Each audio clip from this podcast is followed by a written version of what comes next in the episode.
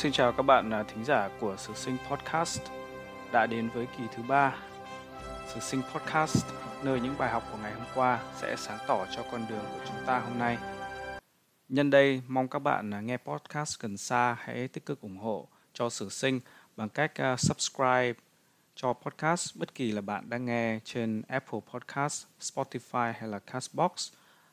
Xin các bạn hãy cho mình được nghe ý kiến phản hồi bất kỳ ý kiến gì bằng cách comment hoặc à, đánh giá, tức là cho điểm của cho podcast trên những diễn đàn kể trên. Hoặc các bạn có thể gửi email trực tiếp cho mình qua địa chỉ sử.sinh 2022 a gmail.com mình xin được hết lòng cảm tạ các bạn nghe podcast gần xa. Kỳ này sử sinh xin được phép giới thiệu đến các bạn một sử liệu hết sức độc đáo nó là ghi chép có thể coi là đầu tiên về Việt Nam bằng Anh ngữ, được viết năm 1685. Tác giả là một người Âu, sinh ra và lớn lên trên chính mảnh đất Việt Nam. Ông có tên là Samuel Barron, hay gọi tắt là Sam Barron. Theo tìm hiểu của mình thì ông có cha là người Hà Lan, tên là Hendrik Barron.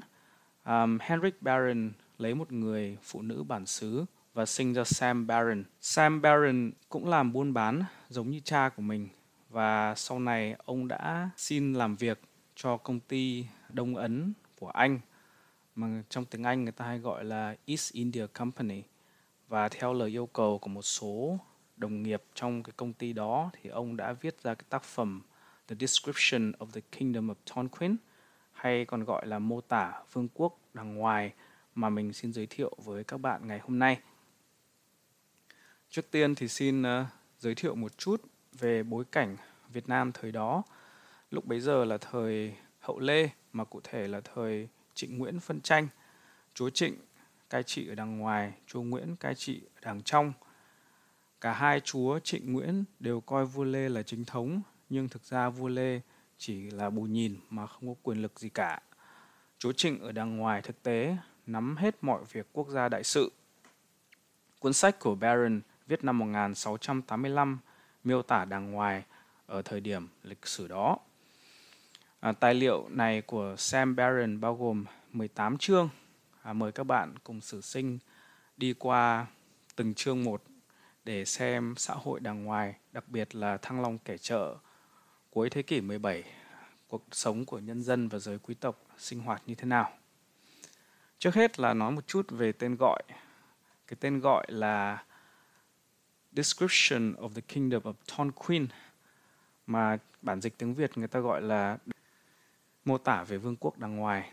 Tại sao lại gọi là Tonquin? Tonquin là cái gì? Thì Tonquin là cách mà người Âu họ phát âm cái từ Đông Kinh, tức là tên của Thăng Long Hà Nội thời Hậu Lê. Như các bạn đã biết là sau khi mà Lê Lợi đánh đuổi xong giặc Minh xâm lược thì ông đóng đô ở Thăng Long nhưng ông không dùng tên Thăng Long mà đổi Thăng Long thành Đông Kinh để đối lập với đất tổ của Lê Lợi là Thanh Hóa được gọi là Tây Đô, Tây Kinh hay là Lam Kinh. Vậy thì Thanh Hóa ở phía tây của à, Thăng Long thời đó được gọi là Tây Kinh, còn Thăng Long ở phía đông của Thanh Hóa nên được gọi là Đông Kinh. Và người Âu khi họ phát âm cái từ Đông Kinh này thì họ gọi nó là Tonquin. Và khi mà dịch cái cuốn này ra tiếng Việt thì người ta hay gọi đó là đàng ngoài để cho nó dễ hiểu. Chúng ta hãy cùng à, xem xét cái tài liệu này theo à, từng chương một. Thứ nhất là chương đầu tiên, còn nó có tiêu đề là phê bình tài liệu của Tavernier. Thì Tavernier là ai? Tavernier là một tác giả người Pháp chuyên viết những cái chuyện à, du hành về những xứ sở phương Đông. Ông trước Baron đã viết một cái cuốn sách miêu tả về miền Bắc Việt Nam, mà về sau Baron đọc và hiệu đính. Thì khi mà đọc cái cuốn sách của Tavernier thì Baron chỉ ra rất nhiều sai sót và cuối cùng ông đã đến kết luận là thà rằng để ông viết một cái tài liệu mới còn hơn là phải đi chữa lỗi tại vì theo ông thì lỗi của Tavernier, những cái chi tiết sai về sự thật nó quá là nhiều Theo Baron thì Tavernier viết cuốn sách về đồng ngoài dựa trên tường thuật của một người anh hoặc em của Tavernier đã đến xứ này 12 hoặc 13 lần. Thì trong nguyên bản thì Baron có nói đến là brother của Tavernier nên chúng ta không rõ đấy là anh trai hay là em trai. Tuy nhiên Baron chỉ ra rằng trong thời gian mà ông ấy ở đằng ngoài thì ông chỉ biết đến một người tên là Tavernier và đã đến xứ đằng ngoài duy nhất có một lần thôi.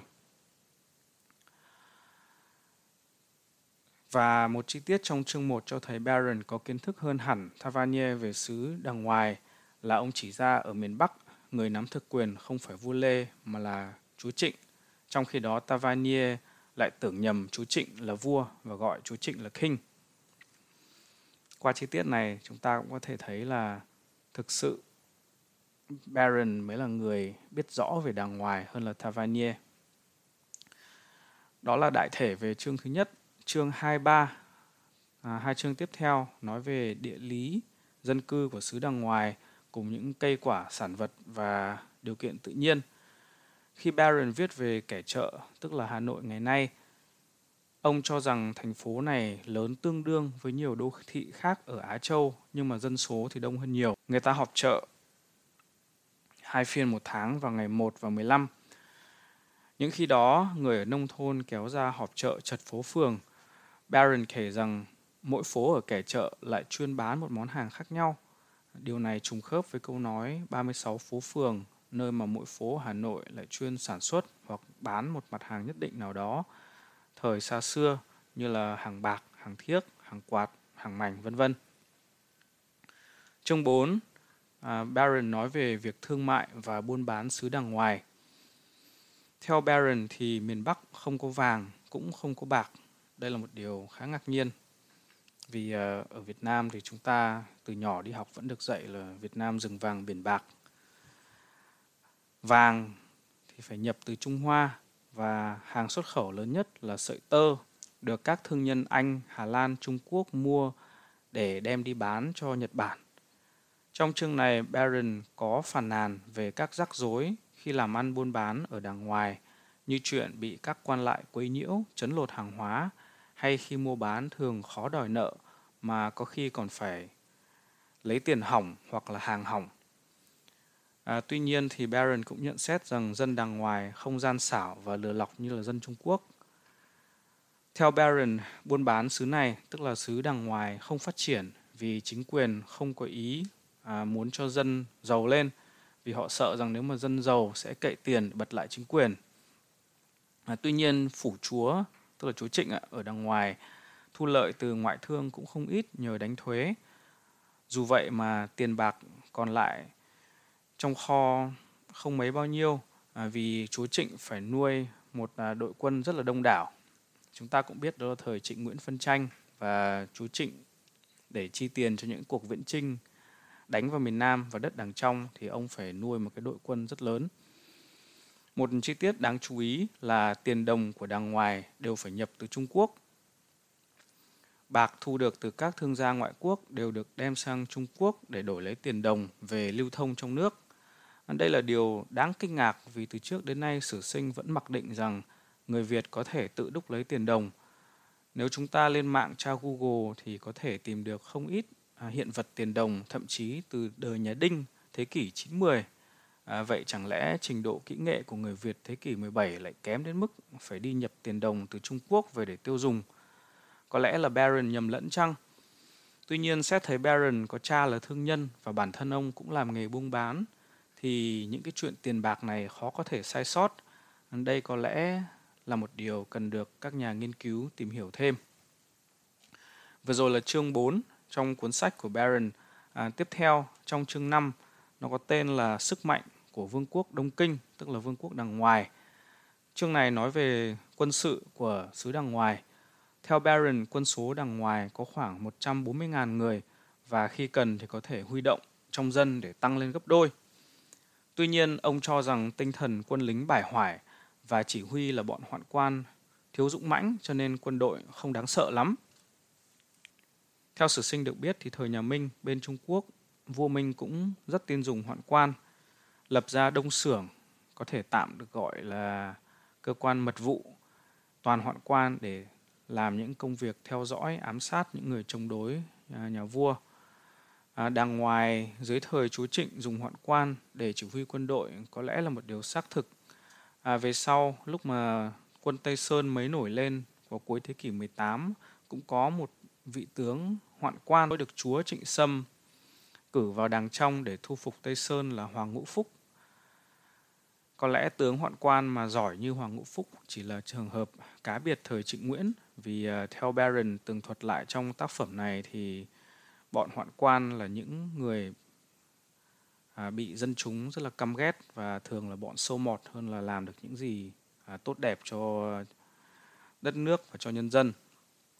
À, vì sao mà hoạn quan lại được dùng nhiều trong quân đội? À, xin thưa với các bạn là chẳng những hoạn quan được dùng nhiều trong quân đội mà còn được dùng ở trong chính quyền nữa.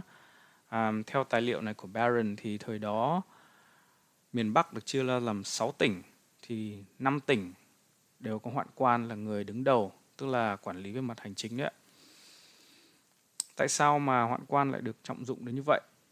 À, theo giải thích của Baron, trong phủ chúa, những người là hoạn quan rất được chúa tin cậy vì họ là những người mà chúa có thể tin tưởng giao cho những cái công việc mật quan trọng và hơn nữa một à, lý do cũng rất quan trọng là những người hoạn quan này tất nhiên là họ không có con cái, cho nên là bao nhiêu tài sản, vàng bạc mà họ tích lũy được trong đời.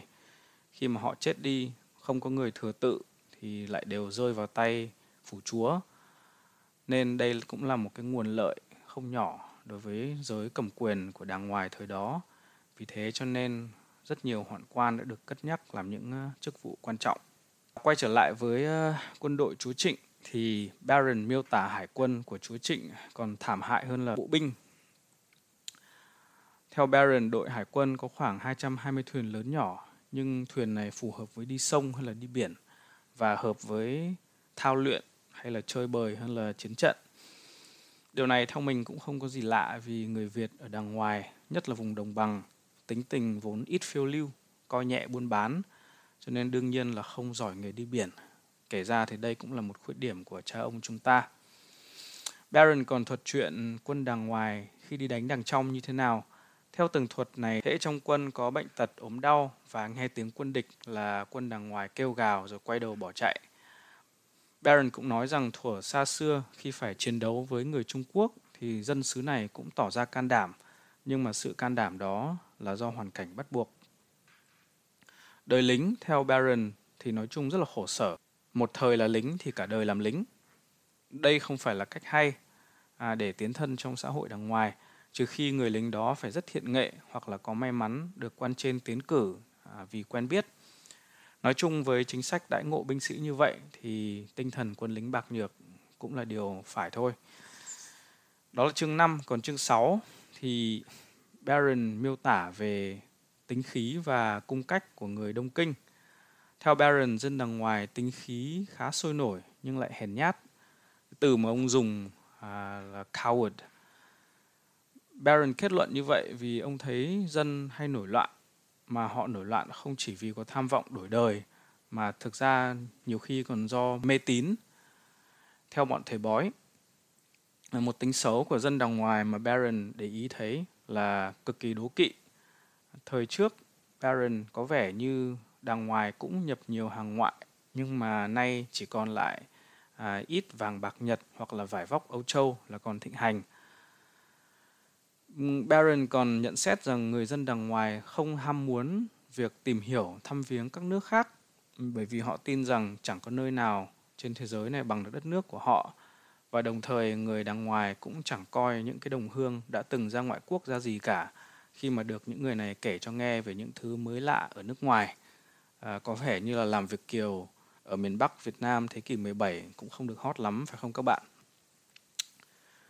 Về trí tuệ, Baron cho hay dân đằng ngoài có trí nhớ tốt và hiểu nhanh.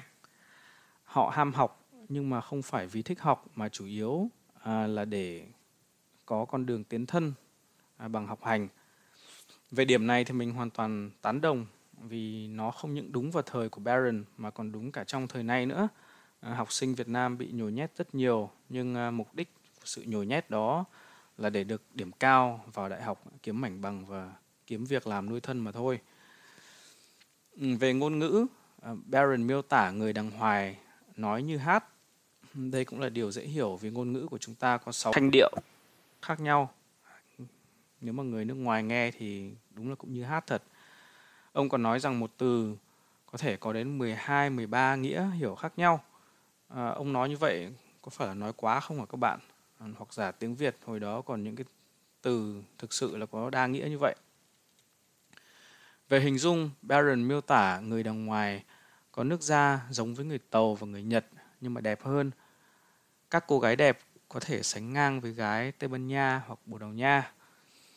Ông cũng chú ý đến việc nhuộm răng đen của những người đã trưởng thành, cả đàn ông lẫn đàn bà, và việc cả hai giới đều để tóc và móng tay dài.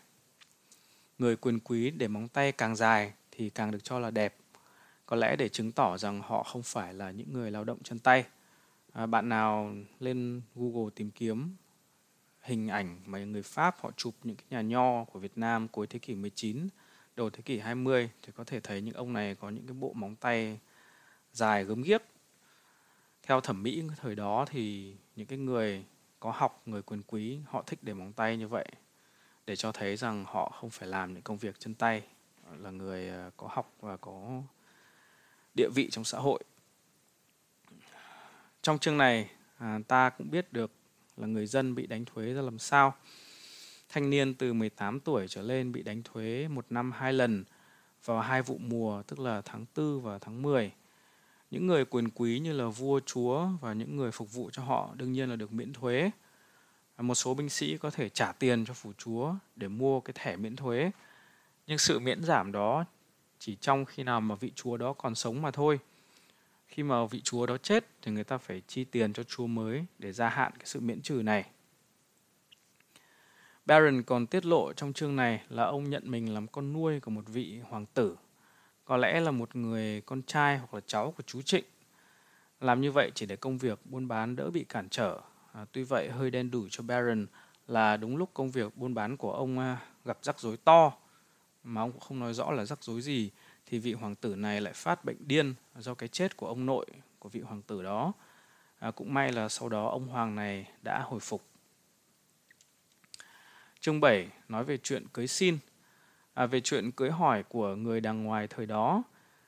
Thiết tưởng cũng không có gì cần bàn nhiều.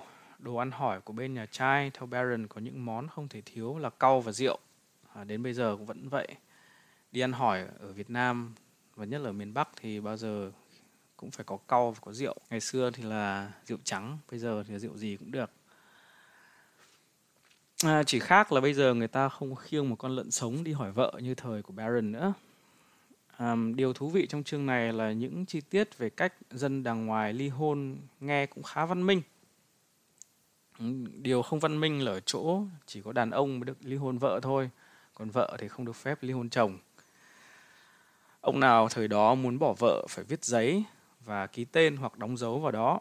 À, bà vợ bị bỏ muốn lấy chồng mới thì ông chồng mới nhất thiết là phải đảm bảo người đàn bà kia có cái miếng giấy từ hôn của chồng cũ vì theo luật thời đó, nếu chẳng may ông nào cưới phải người chưa bị chồng bỏ mà chồng cô ta đến đòi thì sẽ phải đền khối tiền. Một chi tiết đáng chú ý là người đàn bà khi bị chồng bỏ được phép à, mang hết đồ sinh lễ nhận được khi ông chồng cũ đến hỏi cưới mình. Kể ra thì cũng không đến nỗi quá tệ phải không các bạn? À, tuy nhiên trái với luật hiện nay, ở phần lớn các quốc gia thì khi vợ chồng chia tay, ông chồng sẽ phải hoặc là được quyền nuôi con – đó là đối với những cái người quyền quý hay biết chữ. Còn đối với những người vùng nông thôn thường mùi chữ ở thời bấy giờ, thì khi vợ chồng bỏ nhau, họ sẽ làm thế nào? Theo Baron họ sẽ nhờ một vị quan hoặc thư lại làm chứng.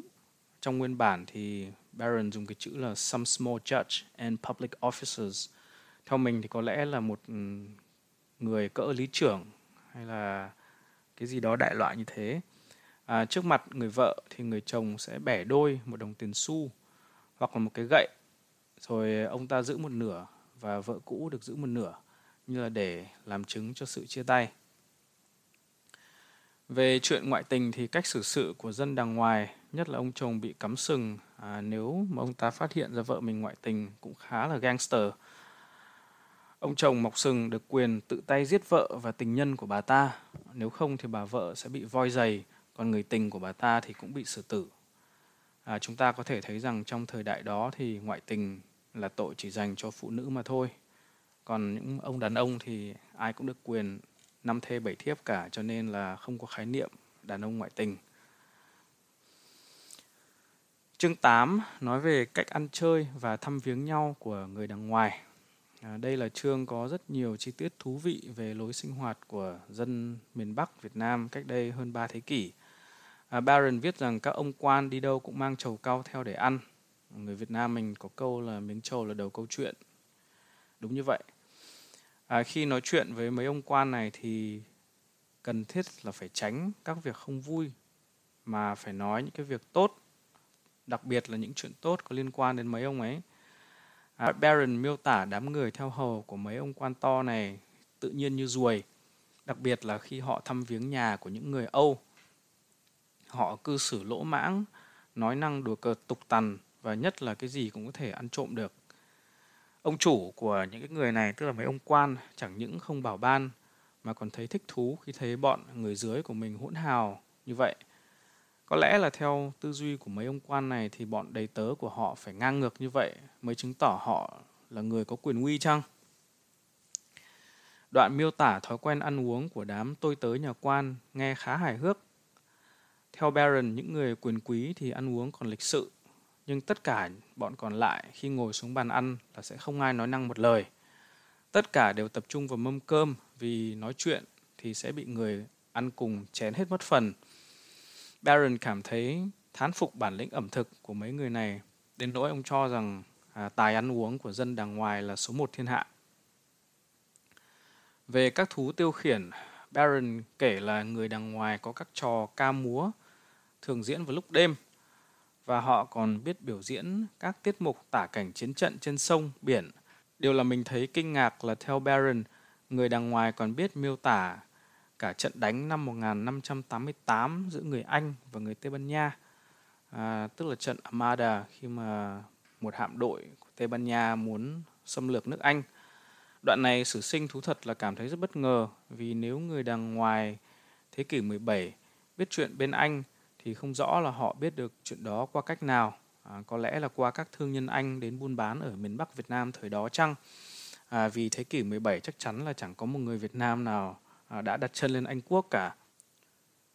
Trong chương này Baron còn có nhận xét à, về đàn ông Việt Nam mà sử sinh bây giờ thấy vẫn còn đúng phần nào.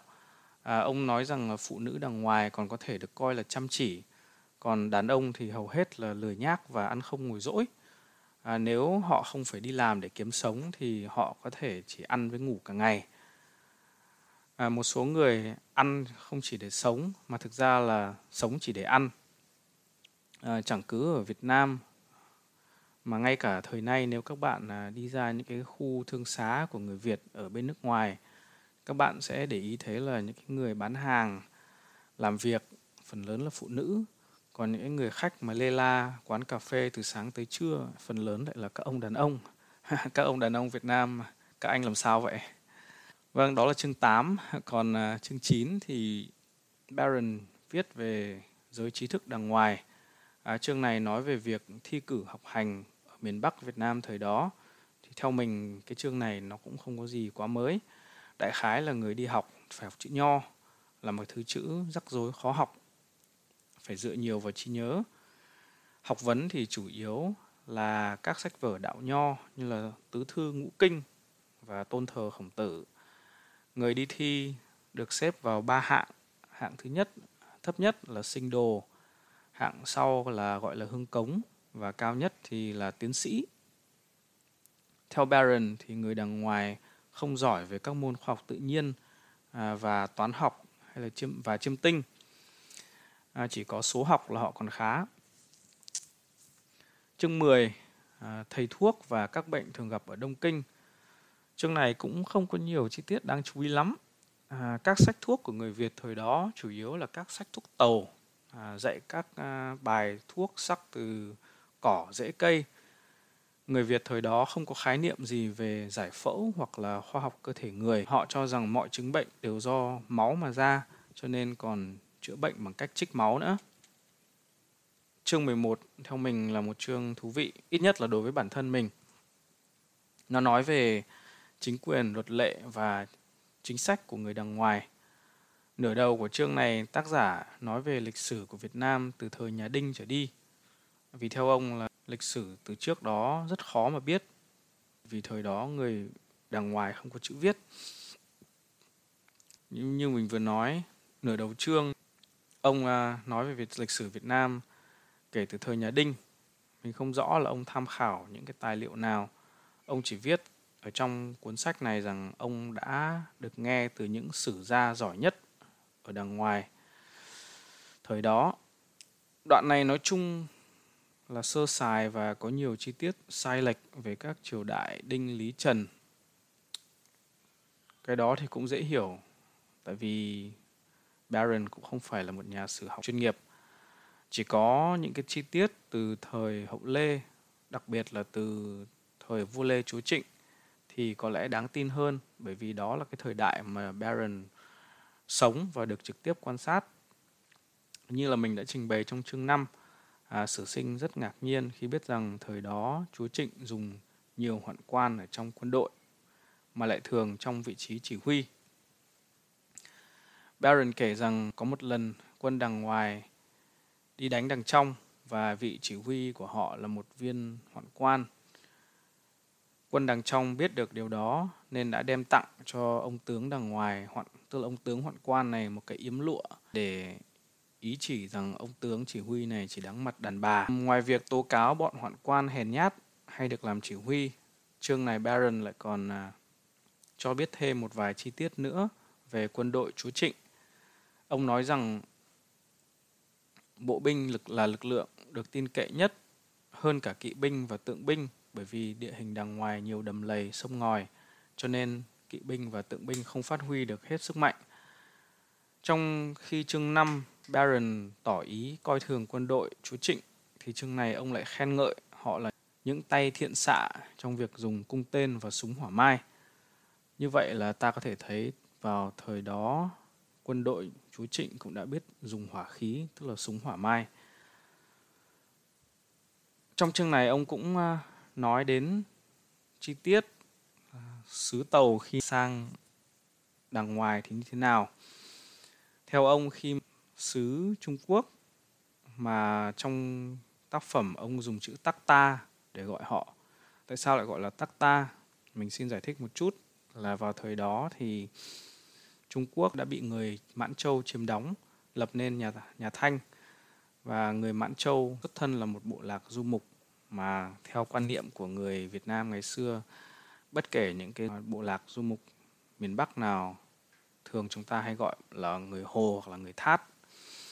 Chính vì vậy cho nên trong tài liệu này Baron dùng cái chữ takta tức là à, một từ mà người châu Âu hay hay dùng để gọi người Mông Cổ để miêu tả sứ Trung Quốc. Khi mà ông sứ Trung Quốc này sang thì chúa Trịnh dùng mọi nghi thức long trọng để tiếp đón. Nhưng theo Baron, sứ giả Trung Quốc không bao giờ đến thăm chúa Trịnh cả. Tại vì về mặt danh chính ngôn thuận, chúa Trịnh không phải là vua. Vua Lê mới là vua. Vậy thì tại sao chúa Trịnh lúc đó không lật luôn vua Lê để làm vua? Theo giải thích của Baron, mà điều này mình thấy cũng khá là chính xác, là vì nhà Lê đã được à, các triều đại Trung Quốc như là Minh Thanh nhận triều cống làm chư hầu. Như vậy là vua Trung Quốc họ chỉ công nhận có những người của họ Lê thôi. Nếu như chúa Trịnh lật nhà Lê thì rất có thể sẽ bị dày già với Trung Quốc. Và đây không phải là chuyện viển vông. Tại vì như chúng ta thấy thì trước họ Trịnh, họ Mạc khi lật đổ vua Lê cũng suýt bị người Minh kéo quân vào đánh. Bởi vì lúc đó nhà Minh đã nhận họ Lê làm chư hầu. Trước đó nữa thì có chuyện Hồ Quý Ly lật ngôi vua Trần cũng bị nhà Minh kéo vào xâm lược vì lúc đó nhà Trần, tức là họ Trần ở Việt Nam được nhà Minh nhận làm chư hầu. Vậy nên nếu chúa Trịnh cướp ngôi nhà Lê thì rất có thể nhà Thanh sẽ lại kiếm cớ để sang Việt Nam. Đấy là một điều rất dày già mà chú Trịnh không muốn. Về luật lệ, Barron khen người dân đàng ngoài nhân đạo hơn Trung Quốc, thậm chí cả luật lệ của Aristotle, tức là một triết gia vĩ đại của Hy Lạp thời cổ. Những cái việc uh, chúng ta thấy ở trong luật của người Trung Quốc hay là luật của Aristotle như là triệt hạ người tàn tật, người bị thương, trẻ em gái thì đối với người đàng ngoài họ coi là những cái việc làm man dợ trái tự nhiên. Baron cũng khen ngợi các chúa trịnh đối xử nhân đạo với các em anh em trai của mình bằng cách để họ sống yên ổn. Theo sử sinh được biết thì trong thời đế chế Ottoman của người Thổ, họ có cái lệ là cứ khi nào một vị sultan, tức là một vị hoàng đế lên ngôi, thì ông ta lập tức ra lệnh giết hết tất cả những người anh em trai của mình để phòng hậu họa. So với các ông sultan này thì các chú trịnh ở đằng ngoài đúng là có phần nhân đạo hơn. Tuy nhiên, Baron tỏ ý tiếc rằng người đằng ngoài khinh rẻ việc buôn bán, ghét bỏ thương nhân, kém quản lý tài chính và không biết tận dụng những điều kiện tự nhiên đáng ra có thể làm cho xứ sở của họ giàu có hơn rất nhiều. Chương 12, Baron nói kỹ hơn về chúa Trịnh và phủ chúa. Trong chương này ta biết thêm về quan hệ của Baron và phủ chúa Trịnh. Ở chương 6, ông đã nói rằng ông là con nuôi của một vị hoàng tử và ông này phát điên khi ông nội của ông ta qua đời, nhưng mà về sau thì cũng khỏi bệnh. Trong chương 12 này thì ta được biết thêm rằng vị hoàng tử đó là con thứ hai của vị chúa Trịnh đời thứ tư. Theo mình nghiên cứu thì chúa Trịnh thứ tư là Định Nam Vương Trịnh Căn, sinh năm 1633, mất năm 1709. Con thứ hai của Trịnh Căn là Trịnh Bách. Vì vậy ta có thể suy đoán rằng người nhận là Baron làm con nuôi chính là Trịnh Bách. Đáng chú ý trong chương này là câu chuyện về một vị tướng trong gia tộc họ Trịnh và cái kết đen đủi của ông ta. Vị này được Baron nhắc đến với cái tên là Chuck Henning. Theo một số nhà nghiên cứu thì ông này là Trịnh Toàn vì theo sử Việt thì chỉ có một ông trong gia tộc họ Trịnh có câu chuyện gần giống với câu chuyện mà Baron kể ra trong sách này. Câu chuyện kể rằng vì ông họ Trịnh này đánh chúa Nguyễn có công, được lính tráng yêu mến, cho nên chúa Trịnh Tạc lo ngại kiếm cớ nhốt ông vào ngục. Vào khoảng năm 1672, kiêu binh nổi loạn vì phủ chúa đối xử với họ tệ bạc. Họ bàn nhau lập cái ông Jack Henning đang bị giam này làm thủ lĩnh. À, chúa Trịnh Tạc sợ rằng Jack Henning làm thủ lĩnh kiêu binh có người đứng đầu sẽ uy hiếp vị trí của mình nên ông bèn cho người trong đêm ban cho Jack Henning một chén thuốc độc. Theo Baron thì ông Jack Henning này bị ép uống thuốc độc tự tử vào năm 1672. Mình không rõ là ông Trịnh Toàn có mất vào năm này không, vì các thông tin của ông này trên internet đều hầu như không có gì hết. Chỉ có một cái trang wiki ghi năm mất của Trịnh Toàn là năm 1657 mà năm này thì nó quá khác biệt so với thông tin của Baron cho nên khó mà biết được Chet Henning và Trịnh Toàn có phải là một người hay không. Từ chương 13 đến chương 17 thì Baron nói về các nghi lễ trừ tà, đăng quang, tăng ma của vua Lê Chúa Trịnh. À, mấy chương này có nhiều chi tiết à, mô tả kỹ càng các dịp lễ trên – à, sử sinh xin phép chỉ lướt qua vì có lẽ các bạn phải tự đọc nó thì mới có thể hình dung được hết các chi tiết. Chương 18 cũng là chương cuối cùng nói về tín ngưỡng và tục thờ cúng của dân đằng ngoài. Theo Baron thì tuy có nhiều loại giáo phái nhưng mà chủ yếu thì tôn giáo của người dân đằng ngoài được chia làm hai loại. Những cái người quyền quý có học thì theo đạo nho, còn người dân gian thì thờ đạo Bụt, tức là đạo Phật. Các bạn chú ý rằng trong bài này Baron gọi đạo Phật là đạo Bụt. Nếu các bạn nào hay nghe các bài giảng của thầy à, Thích Nhất Hạnh thì cũng thấy là thầy dùng chữ đạo Bụt chứ ít khi gọi là đạo Phật. Sở dĩ như vậy là vì từ Bụt chính là cách người Việt à, đọc cái từ à, Buddha hay là Bút tức là người được khai sáng hay là còn gọi được người Trung Quốc gọi là Đức Phật À, đạo Bụt là tôn giáo được truyền thẳng từ Ấn Độ sang Việt Nam mà không qua ngả Trung Quốc, cho nên người Việt ngày xưa vẫn gọi à, đạo này là đạo Bụt hơn là đạo Phật. Mấy đoạn cuối cùng của chương cuối này, là Baron viết về các ông thầy bói như là thầy bói toán, thầy địa lý. Theo Baron thì các ông này hết sức được người dân đằng ngoài tín nhiệm bởi vì dân đằng ngoài có thói quen mê tín. Chúng ta có thể thấy rằng ngay cả bây giờ thì cái chuyện tin vào các ông thầy bói, bói toán ở miền Bắc Việt Nam vẫn còn rất là phổ biến. Cho nên chi tiết này có thể coi là rất đáng tin. Các ông thầy này hết sức được người dân đàng ngoài tín nhiệm. Baron cũng có nhắc qua đến đạo mẫu mà trong tài liệu này ông gọi là bà cốt. Nhưng mà ông nhắc đến theo kiểu là gần như không nhắc đến. Nguyên văn là ông nói như thế này. I will speak nothing of bà cốt because they are only the pretended witches amongst the baser sort. Tạm dịch là, tôi sẽ không nói gì đến bà cốt, bởi lẽ họ chỉ là những phù thủy, giả vờ đối với đám bình dân. Như vậy có thể thấy là tục thờ cúng của người Việt thời đó hoàn toàn không có bóng dáng quốc tổ Hùng Vương. À, vì sao vậy? Đây là một câu hỏi mà sử sinh sẽ dành một dịp khác để trả lời vì nó khá rắc rối.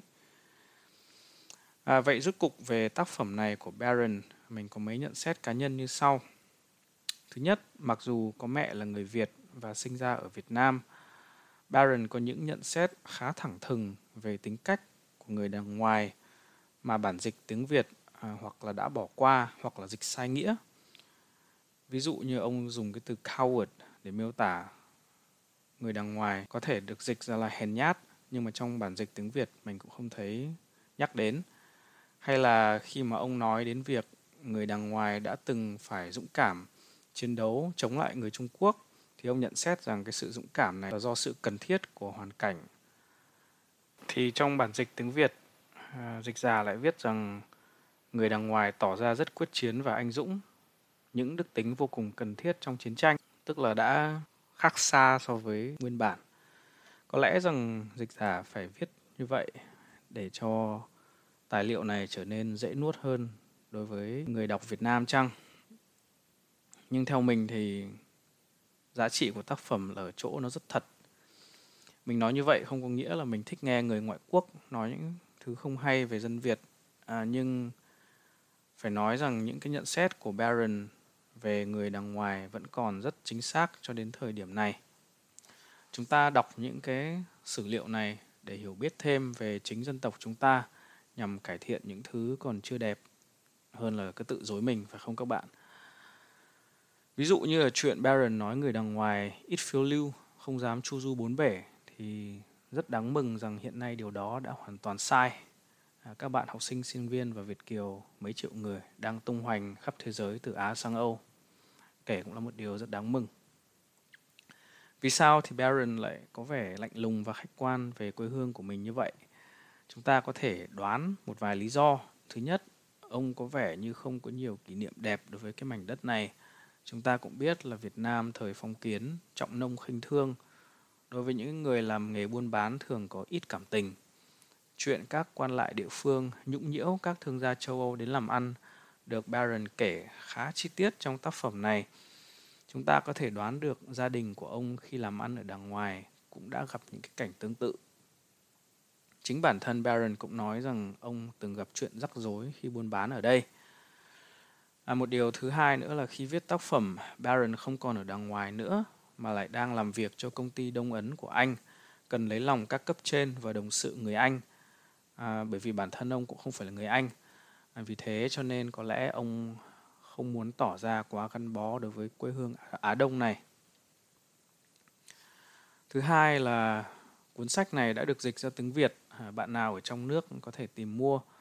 Tuy vậy mình như đã nói ở trên thấy rằng một đôi chỗ người ta dịch chưa chính xác hoặc có thể là dịch giả đã cố tình bỏ qua những cái từ ngữ nhạy cảm để người đọc Việt Nam cảm thấy uh, dễ tiếp thu cái quyển sách này hơn. Mình xin chia sẻ link tài liệu bản gốc của bạn nào tò mò có thể đọc trực tiếp tài liệu này bằng tiếng Anh. À, mặc dù là nó được viết cách đây hơn 300 năm nhưng mà văn phong và cách diễn đạt của Baron nói chung là khá sáng sủa. À, đọc cái văn bản này bằng tiếng Anh cũng không quá khó.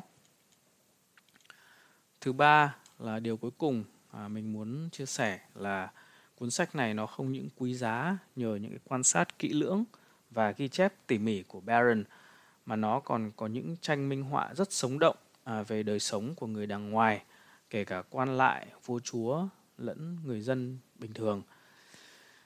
Trong các cái sử liệu của Việt Nam thì tranh vẽ là thứ cực kỳ hiếm hoi. À, thế nên những cái bức tranh trong sách của Baron có thể nói là rất quý giá. À, điều đặc biệt hơn nữa là những cái bức tranh này lại do một cái người Việt vẽ. À, đúng như vậy các bạn ạ. Ngay trong phần chú thích ở đầu sách thì Baron đã nói rằng à, những bức tranh này được vẽ bởi một người đàng ngoài à, có phẩm chất cao quý và theo ông là nó giống với thực tế đến hết mức có thể. Nguyên văn ông viết rằng were drawn on the place nghĩa là được vẽ ở nơi đó by a Tonkineer of eminent quality. Tonkineer nghĩa là một người đông kinh, tức là người đàng ngoài of eminent quality, nghĩa là có những phẩm chất đáng đáng giá, cao quý. And according to my judgment, are done as well as things of that nature can be. Tức là theo đánh giá của Baron thì vẽ như vậy là đã xác thực hết mức có thể rồi. Đáng tiếc là Baron lại không nêu tên hoặc à, cho biết thêm gì về người Việt này. À, dám ở các thời Đinh, Tiền Lê, Lý Trần cũng có hoặc là còn giữ được những tranh vẽ như vậy thì người Việt hôm nay à, sẽ thấy quá khứ của ông cha chúng ta hiện ra sinh động và rõ ràng hơn rất là nhiều. À, trên đây là một vài suy nghĩ của sử sinh về tác phẩm Description of the Kingdom of Tonquin um, hay được dịch ra là miêu tả về vương quốc đằng ngoài của Samuel Barron.